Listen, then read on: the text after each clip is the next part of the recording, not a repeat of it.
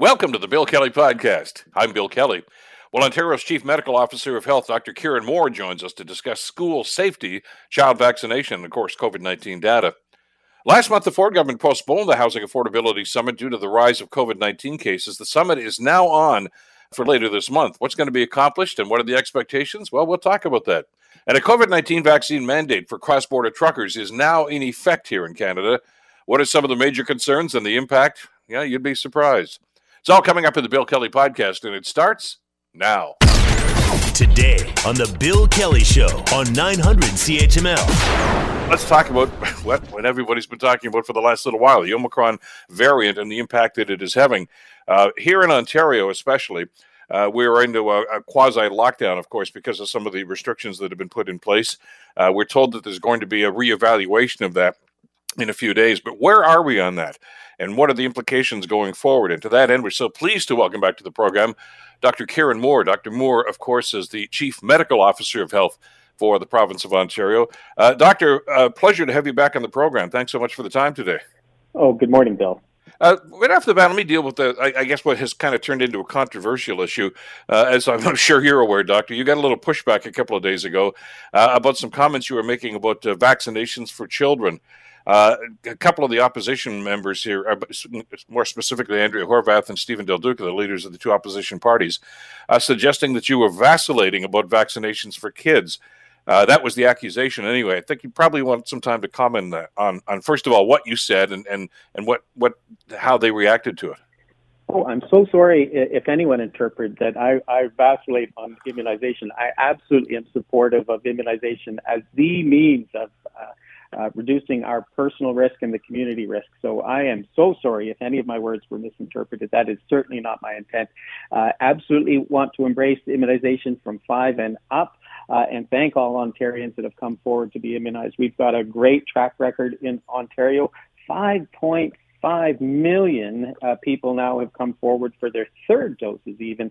Uh, and we know the third doses are so important, especially if you've got an underlying medical disease and or if you're older. So thank you to all Ontarians that have been uh, immunized, especially with their booster. Uh, but uh, there should be no doubt from as a Chief Medical Officer of Health that I embrace prevention and prevention through immunization for anyone that's eligible for these vaccines. I'm so sorry if that was ever um, misconstrued from what I said. Yeah, yeah. The root of this was a question uh, to you, I guess, by one of the media uh, folks here about uh, mandatory vaccinations, especially in the school situations. Uh, that's not going to happen today, obviously, because of the, the, weather situation. But when they get back, uh, the government had talked about uh, making vaccinations available even in some school situations some of us are old enough, doctor, to remember the old days when everybody in the school got vaccinated. We all lined up and rolled up our sleeves and got our polio vaccines and everything else. Uh, are we heading in that direction? Some places are, are seriously considering that. Uh, I, the, the, premier doesn't seem to, really want to go down that road. What are your thoughts about mandatory vaccinations, especially when it comes to school age children? Oh, so um, we uh, uh, are absolutely trying to make the vaccines more accessible and available, and a letter's going out today to school boards uh, to work with their local public health agencies uh, and through consent by the family and the parents uh, to be able to provide uh, immunization in certain school settings. Obviously, we can't be in every single school, but we'll create regional schools um, that um, can provide uh, immunization to students. So that is one means by which we're trying to make vaccines more accessible and available to the uh, the school age uh, group, um, uh, and um, absolutely encouraging parents to take ad- advantage of that as well. We know throughout Ontario um, the the number of openings for clinics uh, is still significant.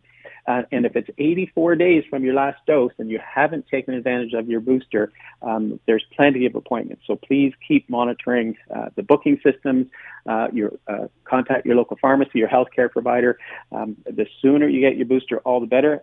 And uh, you should be hearing about the school-based immunization clinics in in the coming days got an email from one of our listeners uh, just a couple of days ago. I wanted to get, uh, get you to address, if I could, Doctor, and it has to do with the flu uh, vaccine. Uh, this is flu season as well, uh, and it's from Vanessa. And the, the, gist of the email was, "Look, I've been trying for three and a half weeks now to get a flu vaccine, and the pharmacy keeps saying uh, there is none available. apparently, the pharmacy is saying they've been ordering it, and it's on back order. Is there a concern here about availability and supply for the flu vaccine, which which still is is very much with us?" Oh, I'm so sorry to hear that because uh, we have plenty uh, of flu vaccine available through uh, government pharmacies, uh, uh, I mean, government storage. So um, the, the, pharmacy should be able to order additional vaccine. Um, the um, good news on this is that the amount of flu in Ontario, because we're washing our hands and wearing our masks, uh, the flu virus has had a really difficult time spreading, uh, and hence uh, it's a very low risk at present uh, of influenza anywhere in Canada, but uh, Ontario is remaining very low risk. So you do have time uh, to get immunized. I'm so sorry it's not available at your local pharmacy. You may want to shop around, but that pharmacy, I, I assure you that we, we purchased more influenza vaccine this year than any prior year uh, and we do have uh, available supply. We saw that last year, didn't we? That uh, because of the COVID restrictions and, and the protocol that we were all following, the, the flu season was pretty pretty negligible in, in Ontario, wasn't it? Oh, it was it was brilliant, uh, and and it's a real lesson learned. If we ever get a nasty influenza virus back, um, we know now the tools that work so effectively at a population level um, to to prevent its transmission. It's a great lesson learned. It reinforces those basic public health measures and, and gives me confidence. If we have an influenza um, that is um, quite virulent, uh, that we we know now uh, how Ontarians uh, can prevent its transmission effectively with uh, Dr. Kieran Moore, the uh, Chief Medical Officer. Uh, doctor, I know you check the numbers daily on this. Uh, a phrase comes to mind that we used extensively, of course, at the beginning of this pandemic, almost two years ago now flatten the curve. Uh, the numbers that you've been studying right now seem to indicate that ICU and hospitalization numbers are not accelerating. Uh, does that indicate that we're flattening the curve? And, and you know, fingers crossed here, does that mean that maybe the worst is over? Well, I, I Bill, I think you've nailed it. Uh, you know, I do now see hope, uh, and it was really over the last several days that we've seen uh, the number of people getting admitted uh, as caused by COVID and or uh, admitted to the intensive care unit really does seem to be slowing and plateauing. Uh, so I, I, do see hope that all of the sacrifices that Ontarians have been making uh, with the public health measures, and I'm very sorry they had to be implemented, um, all those sacrifices are showing a benefit that as a community, uh, um, we together are able to slow the transmission of this virus uh, and to protect our healthcare system. So another key metric is how many staff are absent due to illness in the in the, in the healthcare system in particular. And I've heard from CEOs and leaders of the hospital sector that that number is slowing. Uh, so that's very good news for the coming weeks that we can continue to provide care at the right time, at the right place for all Ontarians who get ill from this virus. Uh, and um, that was our key purpose of putting these public health measures was to protect the system so that we could provide care. Uh, and even though we're at around 100% occupancy in the hospital, uh, no one likes having uh, that level of occupancy. We are um, uh, I think, plateauing. Um, uh, and and uh, I do, as you've mentioned, see hope um, that, um, that the, the sacrifices we're making are working the, uh, the the protocol and the the regulations in which we're uh, living in Ontario right now are going to be with us for a few more days anyway. And you were quite clear last week, Doctor, uh, answering some media questions uh, that that date uh, that's coming up here didn't necessarily mean that was going to be the end of these regulations. There would be a reevaluation uh, in light of the the numbers that we were just talking about right now. Uh, you mentioned the phrase uh, light at the end of the tunnel. Can we see some easing of some of these restrictions? Because you've heard it, and you know, I certainly do on this program every day, of people saying, look, you know, I, am watching the Leaf game on Saturday night. There's nobody in the stands. Uh, you turn on the game from Boston or Detroit or anything else, and there's 17,000 people there. and They seem to be doing just fine. Are we overreacting? Uh, and, and, and, I know that that's pretty much human nature. People are getting a little frustrated by this, but uh, with this light at the end of the tunnel, do you see us moving a little back towards whatever normal is? Well, well, certainly that's a government decision, uh, and I, they're going to be looking at the same data that I'm seeing, uh, and I do see uh, the hope um, that we can reduce public health measures over time. Uh, and uh, you know, but but I, I, I'm not the decision maker. Uh, the government is. Uh, I just want to point out the United States, uh, despite you know being able to attend a hockey game, has their highest hospitalization rates they've ever experienced, the most number of people in the intensive care units they've ever had to deal with. Uh, their death rate continues to be three times higher than what we've experienced. We've made sacrifices to protect health in Ontario, and as a result, a third less death rate uh, from this virus as compared to the United States. So I personally don't like being compared to the United States, uh, given the metrics. Uh, and, and uh, 800,000 Americans have died from this virus alone uh, in the last two years. Um, uh, I think we should take great pride in how uh, we as a province have worked together to protect each other, uh, to uh, decrease the risks of transmission, to make sacrifices to protect our health system. To me, um, that strengthens us as a society and as a community, and, and, and uh, I am so appreciative uh, of the sacrifices that Ontarians have made to keep us all healthier. Doctor, one last question for you, and I want to clear something up because I'm getting a lot of emails about this over the last couple of days uh, about the uh, about the the veracity of, of Omicron and saying, "Oh, come on, it's nothing more than a bad cold. What's the big deal here?" Uh, as you mentioned, hospitalizations are down. Uh, you told us right from the outset here that look, it it affects different people in different ways. You might get it, and you might just feel like you've got a bad cold or the flu.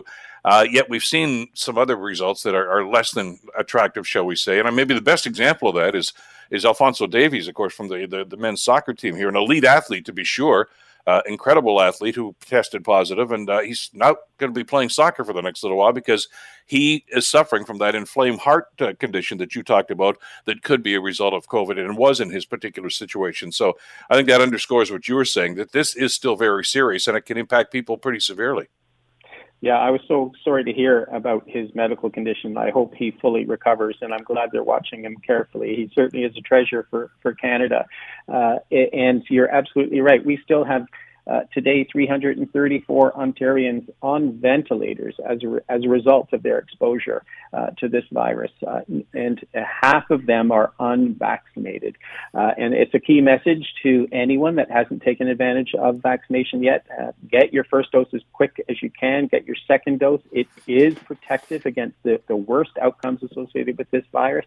Um, that vaccination is protective against admission to hospital and the need for ventilation. No vaccine is 100% protective, but my goodness, 88% reduction in your risk for hospitalization. I'd take that any day over having to be in a hospital or be on a ventilator. Uh, and uh, I absolutely continue to encourage first, second, or third, and, and you know, fourth doses if you're immune suppressed, fourth doses if you're in a long-term care facility. These vaccines are uh, effective. It is not quote unquote mild, as some news reports have said. Uh, I know uh, everyone on listening must know someone by now that's had it.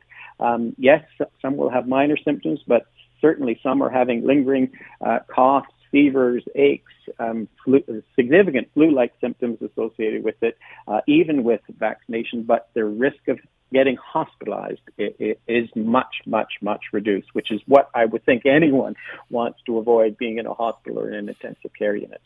Doctor, I always appreciate your time in the program and uh, and to give us an update on what's going on. Uh, thank you so much for this. Uh, stay well, and uh, hopefully there will be some good news uh, down the road. Hopefully not too far down the road either. But thank you again for today, Doctor. Oh, my pleasure, and thank you, and, and stay safe. You betcha. Dr. Kieran Moore, Chief Medical Officer of Health for the province of Ontario. And as we said, you know, the doctors we've talked to, including Dr. Moore, are hoping that uh, just put this to bed right off the bat here that uh, Omicron's no big deal. Uh, it's a walk in the park, as one person said on social media. As a Global's Kyle Stanton reports, the ongoing uncertainty about COVID means that nobody should really let their guard down. While some may still get quite ill, evidence shows the Omicron variant is overall much less severe in nature vaccinations and boosters allowing the vast majority of those infected to recover at home. But there is still so much we don't know. If I tell you that, you know, only 3% of this population might have been in hospital on an individual level, you'll have no idea if you're going to be part of the 3% or 97%. Another unknown whether or not there are any long term effects. Well, uh, that seems to be the bottom line here. Is uh, it's going to affect different people differently, and it's still very, very dangerous, and we need to be cognizant of that. And as uh, Dr. Moore mentioned, uh, the majority of people that are in ICUs and on ventilators right now are the unvaccinated. Yes, there are people that are vaccinated that do get quite sick too, but there are people that get the flu vaccine and get the flu. And uh, many, as uh, the doctor told us, of the people that are in ICUs right now that have been vaccinated are suffering from pre existing conditions. Uh, and of course, they're more vulnerable to, uh, to whatever impact it might have on them. You're listening to the Bill Kelly Show podcast on 900 CHML. Another survey has been released, this time from Royal LePage, uh, that talks about what's going on here with housing prices here in the province of Ontario. And uh, according to their numbers uh, and the numbers we've seen from so many other surveys, this housing market is poised to continue with price growth uh, following double digit gains in the fourth quarter. So, what's going on here? Well, uh, to analyze this, we're so pleased to welcome back to the program Tim Hudak. Tim, of course, is the CEO of uh, the Ontario Real Estate Association and uh, has his finger on the pulse of what's happening here. Tim, always a pleasure. thanks so much for joining us today. Of course, Bill. Thanks for having me on. And uh, kind of suitable, I think. You played uh, Our House uh, coming in yep. the commercials. And the name of the band that sang that, if I recall from my 80s trivia, was Madness. So it, it was. It kind of fits, doesn't it? You got your stuff. Yeah, I know. You, you and your 80s music trivia. I know. Uh, I, I would never challenge you on that, Tim. Uh, great song, great band. You're absolutely right. So what's going on here? I mean, I, I, guess the bottom line, this Tim, is you, and you've been talking about this for the longest time. We got a lot of people that want to buy houses, and we don't have enough product. I mean, that, that's really what it comes down to. I mean, there are you know more factors involved in it, but that that's really what what's going on here, isn't it? You nailed it in uh, in five seconds there, uh, Bill. Uh, there is a significant increase in demand. I'm happy to talk about what's behind that, and a um, huge problem when it comes to supply in the marketplace, particularly for first time home buyers and for move up buyers, those that, you know, the kids come along, they want a bit more space. It's at epidemic levels uh, throughout our province, not just Hamilton, Burlington, London, Windsor, pretty well every corner of our province. And it's become a really cruel game of musical chairs where you have more and more people circling fewer, and fewer houses and a lot of frustration. So let's let's talk about the demand first of all. Where is it coming from? And and everybody has weighed in on this. Uh, not just people in the industry, not just home builders.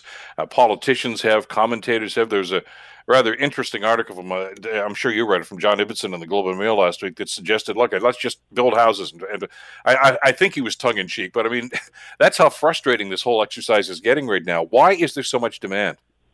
Number of factors behind that. Uh, number one, uh, the main driver is that millennial generation, which because of uh, immigration, it tends to be younger as well or larger families, will be, Bill, the, the biggest generation in the history of Canada.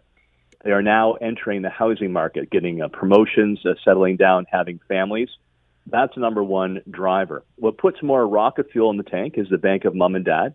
Their parents, the baby boomers, uh, are retiring with a lot of wealth, and as much as they love their sons and daughters, would rather see them have a house of their own and get out of the basement. So they're helping finance those purchases. Mortgage rates uh, remain at relatively low levels, making housing investment uh, attractive from a mortgage point of view. The economy is doing well, and the last factor is immigration. Now, as we're getting through COVID, hopefully, Bill, the taps are being turned back on with a significant demand for housing in urban areas coming from new Canadians. Yeah, and, and I know some people have focused on that one thing and said, well, let's just uh, stop immigration, uh, and that should solve the problem. First of all, it's a pretty naive approach. And second of all, thankfully, uh, nobody I've seen in elected office, either at the provincial or federal level, is advocating for that sort of thing. I mean, that would that would cripple our economy. I mean, we rely on immigration uh, to fill those roles for the brightest and the best to come from other parts of the world. Uh, that's that's really the nature of Canada and the history of Canada, isn't it? Yeah, it really is. Since uh, Canada became a country, and even even before it, it, we're just frankly not producing enough babies to expand our population to continue economic growth. And Canada, like you said, is a beacon to talent from around the world. That's a, a good thing. The, the issue here is a better uh, coordination, Bill, between the federal government and the province municipalities. So the federal government, as you know, sets the target for immigrants, runs immigration program, and then they come into our country. The significant majority choose Ontario. Problem is, the funding is not going to support uh, new immigrants coming in towards building more housing and infrastructure, expanding uh, education, and getting more people in the trades to help build. So if we have better coordination at the national provincial level, we could address this issue. I can remember a conversation you and I had. This is a number of years ago when you were still in the political arena uh, about that funding situation, and it is somewhat problematic uh, because I know that at one time, I, I, think we're going back to the Chrétien or the Martin government. That's how long ago this was. Uh, that they were allocating money, but basically they said it's going to go to to Montreal, Vancouver, and Toronto. Uh, because uh, those seem to be the biggest three centers. Uh, but what happens is, of course, a lot of people move into those areas because that's where the jobs are, first of all. Uh, but they can't afford it, so they, they gravitate to those outlying areas, to Hamilton, to Niagara, uh, even all the way down the 401 to London. Now that's it's it's booming there, and there is no federal assistance. Then the money stays in Toronto or wherever it is, and and the rest of the cities are left to crawl saying, "What are we supposed to do here?" There's you're absolutely right. There has to be a more broad based approach to this. Uh, for sure, and you know, there's a, a professor, uh, Mike Moffat, who's uh, with the Ivey School Business. Yeah, we've had Mike on the show many times. Yeah, yeah. So you'll you'll probably remember some of his recent writing, Bill, that he said a, a big part of uh, what's driving the housing market are students coming into uh, Ontario, and then you know, talented students, they get a good job and they want to to stay. And so you see a lot of demand then for that type of housing around McMaster University or Western Ontario uh, Brock University. So this notion that all the money has to go into Toronto is really uh, outdated. It should go to those other centers as well. All right. So, I, I, mean, we could talk for the next two hours about the supply concerns and what, what's causing it. The fact is, is you know, people want a roof over their head. Uh, and now we get into the demand side. Uh, that's one part of it. But now, when the, we have these prices going up, as you've talked about before. Uh, it's it's housing stock. Do we have have enough houses available on the market? Are we building the right kind of houses, and are we building them in the right places? And that's that's a, a pretty fiery debate in a lot of communities right now, Tim.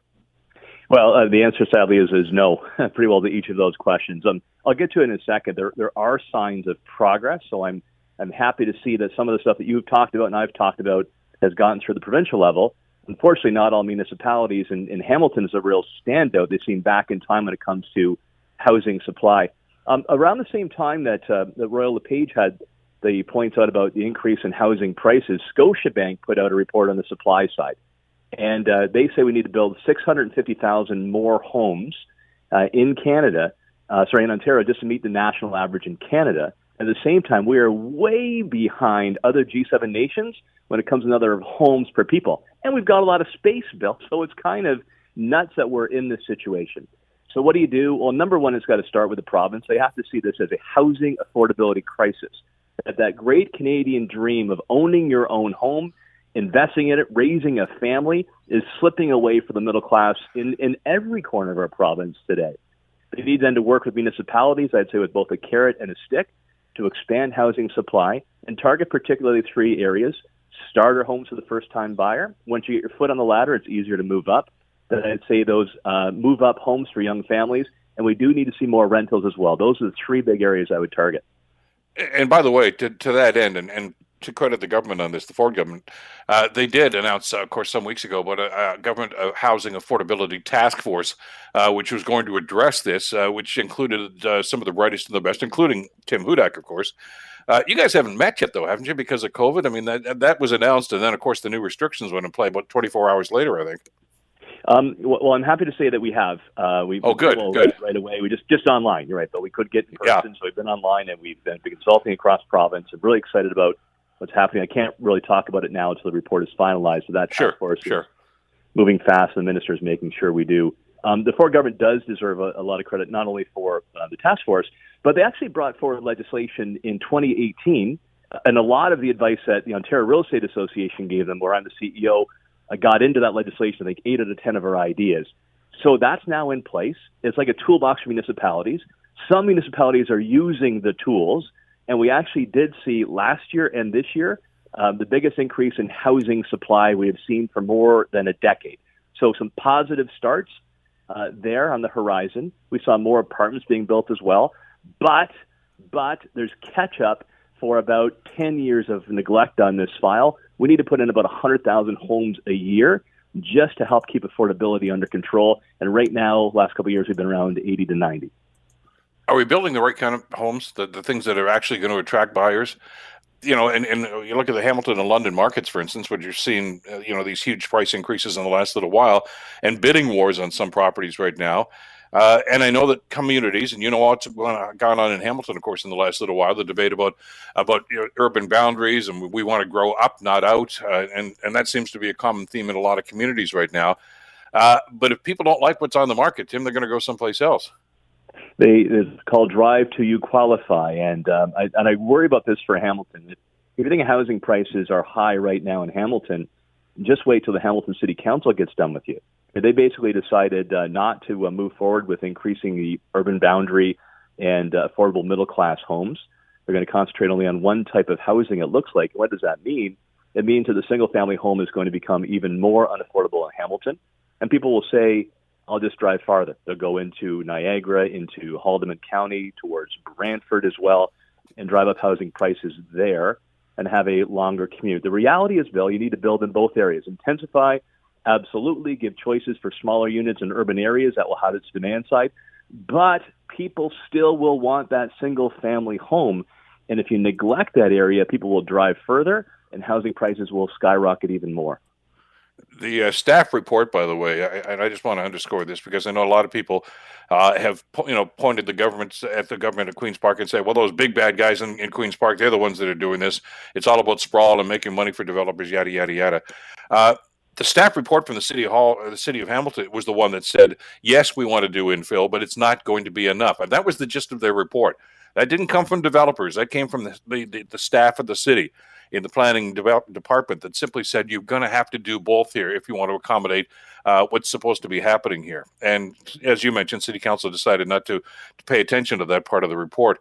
Uh, but what does that do in, in, in a, a, situation like this for people that want a backyard uh, and and you know, I mean, we've talked about alleyway houses, and I know they're doing that in Toronto. We've talked about condominiums. It's not for everybody. Uh, housing stock is one part of this, but the availability of housing, uh, of the kind of housing we want, seems to be the driving factor here for an awful lot of people. Tim, they they want that back split that we seem to build so much of here in Ontario. They want that backyard, and if it's not there, like you say, they're going to find some place where where they can find it. Some of them are actually even going out of province now because they can't afford anything that's going on here.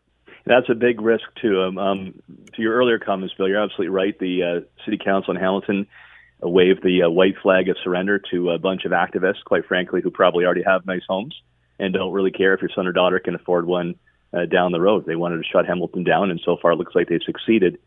What does that mean? Well, people will drive further away to come to work or move to other communities, a, a risk to Hamilton. It will push housing affordability uh, through the roof in that area.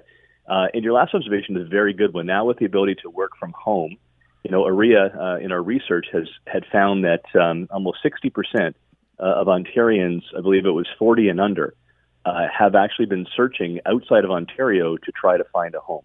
That's the next generation of entrepreneurs, Bill, the next generation of job creators. The talent that we've put through our education system are going to hightail out of the province based on housing prices alone. And if we see the rest of the province follow Hamilton's model, we're going to have a massive exodus of talent to other provinces or to the states.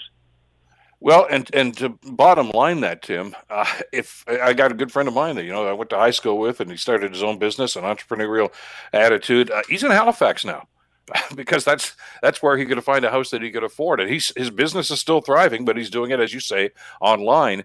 He's paying taxes in Halifax now. He's spending his disposable income in Halifax now, and not in this city.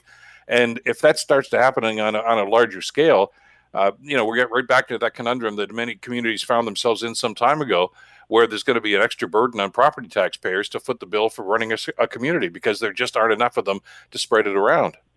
I, I bet any realtor you talk to will talk about a client, uh, a talent that they've lost uh, to another province. Uh, the suburbs, you know, used to be the sort of the Stony Creeks or uh, Ancasters or you know Sauga, whatever. Now the new suburbs for Ontario are Halifax and uh, in Moncton uh, and uh, in St. John, uh, New Brunswick. That's where we found a, a lot of people are are moving to. Look, the, the the challenge is that it just takes courage, Bill. The solutions are on the table. You know, reducing red tape and, and run around and hassle it drives up uh, prices for the province to bring in both carrots and sticks to move municipalities forward so they use the tools but reward those that do, perhaps tying infrastructure funding to providing more housing that people um, can't afford, using excess government properties uh, for uh, example, intensifying along transit lines. Like there is a realm of solutions uh, available. Just takes the courage to actually get the job done. Keep our talent here, and for your listeners across the province today, to tell them that yes, that Canadian dream of getting the keys to your own place can still be achieved by people who are working hard and paying taxes in this province. I, look forward to your report so we can talk about some of the details that you guys are going to recommend, Tim. But I mean, I, I'm assuming and I'm hoping uh, that part of that report is going to be a message to government to say, look, guys, give your heads a shake, because uh, even the quote unquote assistance programs that they've offered are missing the mark. I mean, you know, they, they've said, okay, we want to make it more affordable for first time buyers to get mortgages. That just increases demand. It's There's still nothing to do with supply there. Uh, and and you know we're, we're going to do something of putting an extra tax on people that are land speculators, which, as you and I have talked about, is a small, minuscule percentage of people in the market right now. That, that those aren't the main problems, but those seem to be the ones that governments are focusing on. You know, it, it, you know, our, our, research at the Ontario Real Estate Association shows that supply is is the the core issue. Uh, and you've had Mike Moffat on. I mean, he would agree with his study that it's about 100,000 homes per year we need to build, up to a million homes. That's over 10 years, uh, obviously. And that will be to in- meet increasing demand, but also to play catch up with the, the gap that's there. They call that the affordability gap. That will make sure that housing prices don't continue to run away. With respect to things like, um, uh, for example, a higher land, tra- land transfer tax rebate for first time buyers, the benefit of that, I hear what you say on the demand uh, side, that it might uh, increase demand even more. It's a bit of a level playing field thing, though. Like if you're rich right now, you can tap into wealthy parents or your inheritance. You can play in the housing market. If you're trying to struggle up that ladder, maybe the first homeowner uh, in your family, it's tougher to make that down payment. So a case can be made, Bill, that that helps level the playing field between those that don't come from rich families uh, and those that do. Which is only going to increase competition for the existing stock that's there, isn't it? Uh, that's true, uh, but at least gives them a shot. But there's no doubt uh, anything that the main focus of government has to be on uh, increasing supply. Uh, and I listed earlier a, a number of options uh, that are there, and, and including too on the ownership side. There are, are new tools that work in the states and other countries that help get the down payment. For example, a, a pension fund, a business, an investor, or maybe your friends could invest in a home together. You could have multiple owners uh, of a home maybe the new version of what you and I did in our university or college days, except on an ownership side, you know, could be allowed by provincial laws and CMHC rules to allow many folks to own and share a home and then sell off the shares of that home down the road. So there are a number of solutions uh, that are there. We, we just need the courage to finally act because we have moved from a housing affordability problem to a major housing affordability crisis. Absolutely. And, and of course, the big takeaways you mentioned in this LePage report and, and the ones that have been done previously is that uh, this problem is not going away anytime soon. It's, it's going to take some some tough decisions to be made here and, and some positive government action. Uh, Tim, always a pleasure. Thanks so much for the time today. And uh, we look forward to uh, the work you guys are doing on the task force. And uh, uh, we'll hook up, I'm sure, sooner than later to talk about the progress you're making. Appreciate the time cool. today, Tim. No, thanks for your time and attention to this important issue, Bill. Have a great day now. You too. Tim Hudak, of course, the CEO of the Ontario Real Estate Association. You're listening to the Bill Kelly Show podcast on 900 CHML. We got a concern, a big problem uh, with what's going on. Uh, and we know that uh, effectively this weekend, this past weekend, uh, the uh, new federal law has gone into effect, which is mandatory vaccination for truckers. Uh, but many experts say that there is a reason for concern that this vaccine mandate for truckers could compromise Canada's food security. Now, Ottawa reaffirmed yesterday that all truckers arriving in Canada are going to be required to be fully vaccinated against COVID 19 starting this past weekend, or they can't cross the border. Well, Global's Catherine McDonald has some of the details and some of the concerns. Many of us take shopping for groceries for granted. But experts say because of a new COVID 19 vaccine mandate for truck drivers entering Canada starting Saturday, there is reason for concern. I think it's important to protect Canadians uh, uh, from the virus, uh, but uh, this could actually compromise Canada's food security. This expert in food distribution says produce, nuts, and maybe even spices could be among the items that become hard to find. So I'm expecting some empty shelves. In fact, probably your listeners have actually noticed that there are empty shelves at the grocery store. This vaccine mandate is just not going to help. Uh, yeah, we've noticed it. To talk about this and the implications, uh, pleased to welcome back to the program Ron Foxcroft. Ron, of course, is the CEO of Fluke Transport.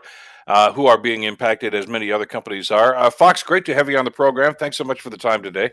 Uh, thank you, Bill, and thank you for the opportunity to talk about this. And I want to be quite clear: uh, we're not being alarmist when we talk about this. We we live this in the trucking industry every single day. Um, my my people here at Fluke, uh, notably Kevin Hagan, uh, Steve Foxcroft works at Fluke, other than working the Bills games. So we're living this thing, and and we're not crying wolf We're not being alarmist, and and we really do understand the problems, but I think we also understand possible solutions. I was going to ask you if Steve has thought out from Saturday night, but anyway, we'll get to that in a, in a little bit later. Talk to us about the implications. And and and by the way, you and I have had this discussion for months, of course, because the government's been hinting at doing something like this. Uh, you at Fluke and, and many of the other people we've talked to have talked to the president of the Ontario Trucking Association, the Canadian Trucking Association. Uh, they are not anti-vaxxers. In fact, they encourage vaccination, and the overwhelming majority of, of truckers are vaccinated. Uh, they're concerned about what uh, the report just talked about here, Fox, is is is this supply chain uh, of getting products to, to market right now. And uh, the overwhelming consensus I've heard from many people in the industry is, you know what, good idea, government. Not yet, though. Give us a chance to kind of get our ducks in a row, and, and they haven't done that. Bill, you're an excellent communicator. You're right. I, I, I know the uh, vaccine issue, the anti vaccine issue, is a very divisive issue, but we're not going down that road. If I if I could be allowed to explain, sure. we are we are not anti vax. Uh, I'll tell you the situation in the trucking industry. Sometimes we've been working since March 2020 to keep the supply chain going, to keep groceries in stores to keep products in big box stores and pharmacies and so on. We are essential. We are skilled trade and we are essential.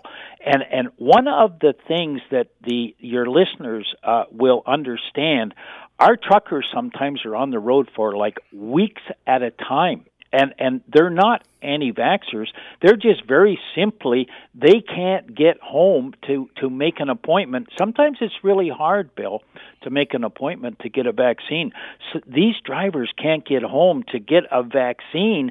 Also when they do get home and get an appointment they're very concerned about losing a couple of days with the side effects the other thing, Bill, we're not being Monday morning quarterbacks and crying wolf. We understand the government's problem. We're sympathetic to the government's problem between a balance of keeping us safe and keeping these shelves stocked in grocery stores. And I and I could just add, I've heard from associates all over North America, Florida, New York State, Regina, Ontario and there's already effects, Bill. The shelves are getting, shall we use the term unstocked? The shelves are getting bare, and this is only the beginning. Uh, and I understand the conundrum that, that many of the drivers are facing. Look, I, Fox, I live around the corner from my local pharmacy, and it still took me three weeks to get an appointment for the vaccination. And when they call one of these guys and say, "Okay, uh, February second, well, I'm going to be in Dallas. I, I can't get vaccinated," then uh, you know, these guys are busy. These drivers are busy on, on, a consistent basis. So I can understand that it's not as easy as it might be for some other people to simply make an appointment and be there on time. Uh, because if they do, they're taking their truck off the road, and that's going to cause problems to the supply chain as well. It's a challenging industry, but Bill, you know, we talk about the problems, but I also think we should talk about the solutions. And I would love it if if both governments, number one, I hope Canada and United States collaborate and communicate effectively what the rules are. As you know, last Wednesday was a little bit of an unsettling day for us because they rescinded the law. So, mm-hmm. first things first, please, United States and Canada, please collaborate, please communicate, let us know what the rules are. Now, the other thing I'm asking sympathetically and professionally to the governments give the trucking industry a six month exemption for this rule. And what that does, Bill, it allows the trucking industry to adjust. It allows long distance truckers to make appointments to to get their vaccine. It allows truckers that are maybe not comfortable getting a vaccine to soften their position. It allows for a lot of other things. Most important, Bill, we're already 20,000 truck drivers short in the Canadian trucking industry. What it allows the trucking industry to do is adjust our uh, recruitment and retention policies. Because, Bill, with this law, let's face it, it's it's not very wise of us to, to hire new truckers that are going to cross the border that aren't vaccinated. So that gives us a chance to adjust our recruiting and retention policies. One last thing, Bill, or not a last thing, but one thing I want to talk mm-hmm. about. Charities are going to be impacted. I heard this weekend from Reverend Todd Bender of City Kids. And Bill, CHML are huge supporters of City Kids. City yep. Kids in 2021 delivered 7,000 meals to deserving families. Now, Bill, there's going to be upcoming empty shelves, but uh, a bigger problem uh, is the fact that the price of groceries and essential goods are going to skyrocket. Reverend, that's already Bender, started. Yes, and Reverend Bender explained to me they delivered those seven thousand meals. Now the the need is greater, the cost will become greater. Bill, I can't imagine what the cost of groceries and essential products in big box stores is going to cost us by the end of uh, 2022. And and this new rule is going to impact every Canadian. And and I am sympathetic to the government. They have to keep us safe and they have to keep the shelves stocked with with food because Canadians have to eat. Well, your point about the the, the non-profit not for profits is a very big concern. I mean, we've talked with Frederick Dryden from Liberty for Youth, uh, as you say, Reverend Todd Bender from from City Kids, and so many other agencies. Uh, I got an email from somebody the other day that uh, I wanted you to address as well. Said, "Why can't you just put this stuff on trains?" And my short answer to that, and I'll let you expand on this. Uh, a lot of the stuff does. I mean, this is what we call multimodal transportation. Uh, from where things are produced until how they finally get onto the shelves, oftentimes uses trucks and trains, and sometimes even water transportation uh, to get there. But trucks are still a key part of that. And you're taking uh, a, a, one of the main parts of that supply chain out of the mix when you do that. Uh, you know, you can still get the grapes from from wherever up to to Hamilton and to London, but they're going to be bad by the time they get here if we have to have delays at the border like this.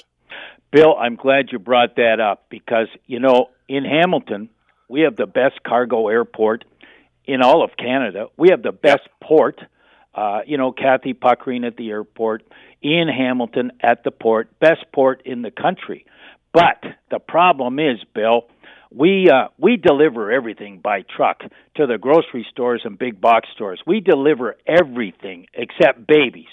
So ultimately, it can get here by plane uh, and into John C. Munro Airport. It can get here to Ian Hamilton's port, but they can't get it to the grocery store and the big box store. So we really have to count on trucks.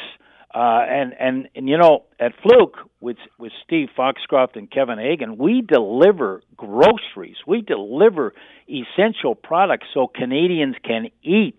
And, and it's really, really important. Also, too, at Fox 40, um, we, we deliver safety products. Like we make masks. And, and Bill, kudos to you. Kudos to CHML. You know, you support vaccines, you support masks. Sure. With Nico products, Joe Camillo, we make safety masks, but we truck them to United States for furtherance to 140 countries around the world so we can keep Canadians, Americans, and everybody safe. So it's really important that there's no more delays at the border. Another issue I want to talk about there are going to with with this new law or rule, whatever it's called. Uh, there's going to be upcoming border delays as agents check the validity of vaccines. And, and I'll just give you an example. It's not that easy to cross the border. As, as of Saturday, um, all my friends that went to the Bills game had to get tested for $200 US in Buffalo and then cross the border and and prove they they're double vax. Well, uh, Bill, for the agents to check the the test and the validity of of the vaccine is going to take time. Now these are fans coming back in cars. How about trucks? with with essential services. The first thing we're going to see, Bill, and I've had this uh, explained to me uh, fruits and vegetables have already gone up. They tell me 7%. Can you imagine what fruits and vegetables are going to cost us if we continue with this rule? Uh, well, I, I don't even want to fathom that. It's going to be ridiculous. Uh, I saw Colin P- Beattie on the, uh, or Perrin Beattie, I'm sorry. I've got two names here I'm looking at here. Perrin Beattie, who is the president of the Canadian Chamber of Commerce, uh, speaking about this yesterday afternoon, uh, Fox, and, and basically saying, look, we're not advocating for the trucking industry. We're advocating for the food chain, and the trucking industry is a part of that. And he says prices are going to skyrocket. And especially, he, the groceries seem to be the, the main element here uh, because we've already seen this uh, with some bare shelves. Uh, Barry Prentice is a professor of supply chain management at the University of Manitoba. Uh, says it's going to be problematic here. Fruit and vegetable supply chain is going to get hit harder than most others, and we've already started to see this with rising prices.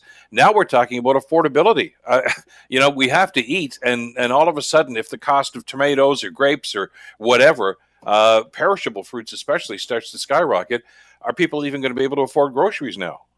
that's well communicated, Bill. If I if if you could allow me to bring up one other factor, you know, yep. we're in a we're in a lockdown here in in Ontario, and and I'm really sympathetic to the province of Ontario because obviously their their uh, number one mission is to keep Ontarians safe.